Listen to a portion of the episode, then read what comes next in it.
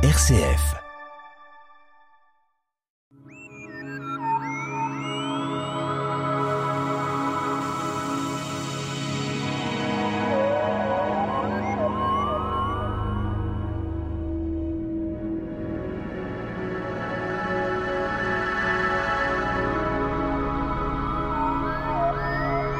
Astronome au XVIIIe siècle, Charles Messier est parti à la chasse des comètes. Astronome amateur, il publie un catalogue légèrement documenté, largement je dirais documenté, et devient membre de l'Académie des sciences en 1778. Notre invité, Nicolas Rossetto, Club d'astronomie Pléiade, pour en parler. Alors, un astronome français, bon, une époque euh, euh, assez particulière. On est pratiquement avant la Révolution française, mais on a quand même des astronomes. En effet, bonjour Pierre, bonjour à tous. Nous allons parler de Charles Messier, qui était un astronome professionnel français euh, du XVIIIe siècle. Alors, comme activité principale, euh, lui, il est vraiment optimé par les comètes. Hein, et puis, il, il habite un hôtel particulier. À cette époque-là, il n'y avait pas d'observatoire. Non, ah, oui, il y avait des observatoires, mais pas au sens euh, actuel du terme, c'est-à-dire que avec les observatoires des grands instruments, mais systématiquement des gens derrière, parce que les capteurs euh, numériques n'existaient pas, donc il fallait de la main d'œuvre. De la main d'œuvre. Alors il semble que fin janvier, semble-t-il, les comètes sont au rendez-vous? Alors, à la fin du mois dernier, en effet, euh, nous avions eu affaire à deux comètes, deux comètes potentiellement visibles à l'œil nu, euh, l'une très brièvement au moment du coucher du soleil le soir, et l'autre plutôt pendant le courant du mois de janvier et déjà accessible à la fin du mois de décembre. Donc c'est pourquoi nous pouvons euh, parler de nouveau des comètes avec Charles Messier. Alors lui, certains objets sont particulièrement les comètes, bien sûr, mais il va découvrir, il va utiliser euh, des instruments, des objectifs, il va s'équiper.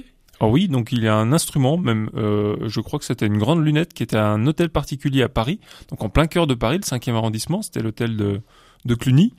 Et euh, cet observatoire, finalement, était utilisé par les astronomes de l'époque pour, bah, comme son nom l'indique, observer le ciel. Et assez tôt dans sa carrière, Charles Messier a été amené à observer les comètes, et il en a donc fait son, son activité principale. Euh, à cette époque, on parlait de professionnels de l'astronomie ou c'était que des amateurs?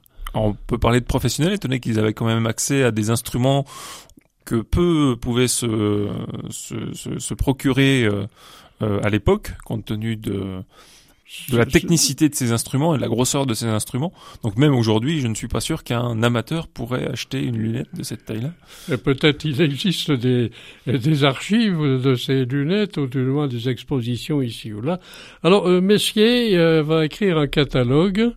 Euh, Est-ce que actuellement on a la possibilité dans les archives d'avoir ce catalogue? Alors oui, mais par contre, ce catalogue n'a rien à voir avec les comètes, en tout cas pas directement.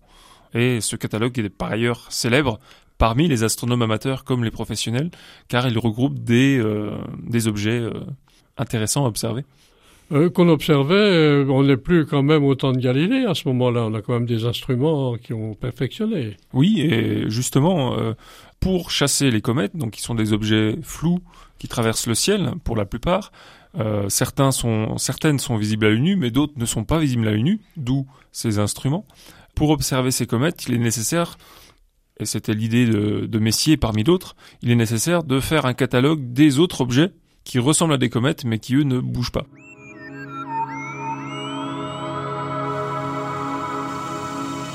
La tête dans les étoiles, le magazine de l'astronomie sur RCF Jura, présenté par Pierre Vialet avec la collaboration de l'Astroclub Les Pléiades à Dole. Nous sommes toujours avec notre invité, Nicolas Rossetto, donc Club d'astronomie Les Pléiades, pour parler de Charles Messier, qui est un astronome euh, dans, dans les années 1750 euh, et qui nous apporte, bien sûr, un passionné pour les comètes. Alors, il est important peut-être de distinguer euh, des comètes d'autres objets parce que les comètes sont associées avec bien d'autres choses, hein, des comètes, des astéroïdes, des gens passent et des meilleurs. Donc oui, nous avions parlé des comètes et des astéroïdes à la fin du mois de janvier dernier et nous avions décrit l'aspect d'une comète dans le ciel. C'est un objet qui est flou. Un astéroïde sera plutôt un objet qui sera ponctuel, mais pour le voir, il faudra un instrument. Alors que la comète, on a besoin d'un instrument de temps en temps, en fonction de, sa luminosité, de sa distance, et euh, on va, on risque euh, éventuellement de la confondre avec d'autres objets qui sont déjà dans le ciel et qui sont flous. Et qui sont peut-être en, en, jonction avec la comète. La comète a un passage régulier, mais d'autres objets sont un peu complètement euh, apparents mais distingués au niveau de leur passage. Alors oui, si, si nous parlons des objets, des, des comètes, pardon, sont des, des objets qui passent, alors que les autres objets flous dans le ciel sont des objets qui sont là, qui sont fixes. Alors je reviens au catalogue de Charles Messier. Alors il semblerait qu'il y ait une première euh, édition du catalogue et ensuite une autre édition euh, complémentaire, dernière complémentaire? Oui, au début des années 1770, il a réussi à répertorier une petite cinquantaine d'objets nébuleux. Parmi ces objets-là, nous avons, nous serons plus tard des amas d'étoiles, des nébuleuses, des galaxies, et il faut attendre plutôt la fin des années 1770, euh, même 1781, pour avoir un catalogue plus complet avec 103 objets. Alors on l'appelle, pour être tout à fait avec les comètes, on l'appelle le furet des comètes. Le furet, c'est un animal euh, qui est fort curieux apparemment. Oui, et je crois même que c'était le, le roi de l'époque, qui devait être Louis XV, qui l'avait appelé ainsi. Pour l'appel, euh, il avait connaissance euh, des contacts avec la royauté quand même, avec les gens de cette époque-là. En tant qu'astronome français, qui plus est réputé euh, en Europe, habitant Paris, travaillant à Paris, le roi n'était certainement pas bien loin. Donc les connaissances se font, j'imagine, à l'époque comme aujourd'hui. Alors, Nicolas, vous avez choisi donc Messier parce qu'on est à une époque de l'année où les comètes sont plus observables? Alors oui, nous, nous avons parlé de, nous parlons de Messier comme nous avons parlé des comètes euh, en ce début d'année parce que nous avons parlé de comètes à la fin du mois de janvier, mais aussi pour son catalogue. Et il se trouve que son catalogue, donc qui euh, recense une centaine d'objets, 110 pour être précis désormais, est l'objet, si j'ose dire, d'une course entre astronomes amateurs. Il se trouve qu'en ce moment, donc autour de l'équinoxe de printemps, de la même manière autour de l'équinoxe d'automne, les conditions sont favorables pour, en une seule nuit, aller trouver les 110 objets. Alors les comètes, on les observe avec des instruments, bien sûr, c'est important. On peut pas à l'œil nu, même par une nuit euh, étoilée, euh, distinguer des comètes en, en voyage. Alors on pourrait, la, comète Neowise de 2020 à l'été euh, a été visible à l'œil nu pendant quelques mois, mais euh, pour la plupart des comètes, en effet, ce sont des instruments, et pour la plupart des objets messiers, il faut un instrument aussi pour les observer. Alors en conclusion de votre émission, de notre émission, vous dites à vos instruments, point d'interrogation ou point d'exclamation? Point d'exclamation pour le marathon messier. Alors bien sûr, en parlant de résumé, on peut dire que l'astronomie, c'est quand même euh, une affaire, affaire, française, puisque Messier est français. On peut éventuellement consulter des ouvrages, son œuvre, euh, l'héritage qu'il a apporté à l'astronomie. Ah oui, nous disions tout à l'heure, éventuellement, Charles Messier aurait pu être un, un astronome amateur, il l'a peut-être été avant d'être un astronome professionnel, mais une chose est sûre, l'écrasante majorité des astronomes amateurs d'aujourd'hui connaissent Messier pour son catalogue, car ce sont les objets les plus intéressants à regarder dès lors qu'on commence l'astronomie. Alors quand vous parlez d'instruments, on revient quand même à vos clubs d'astronomie, euh, équipés pour euh, regarder les comètes. Euh, le volume des comètes est variable d'une année à l'autre, enfin je dirais d'un instant à l'autre. Euh, oui, au fur et à mesure qu'on les découvre, mais on sait par exemple que cette année, il devrait y avoir une comète qui sera peut-être observable cet été, mais il faut attendre, sachant qu'on en découvre encore et encore.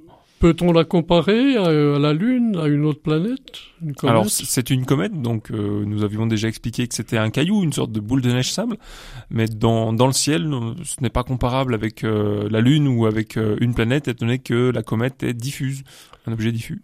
Eh bien, nous allons passer sans discontinuer, puisque nous quittons les comètes pour s'occuper des éphémérides. Voici les éphémérides du mercredi 29 mars 2023 au mardi 4 avril 2023. Le soleil se lèvera en moyenne à 7h15 le matin pour se coucher en moyenne à 20h05. La lune sera à son premier quartier le 29, donc aujourd'hui mercredi.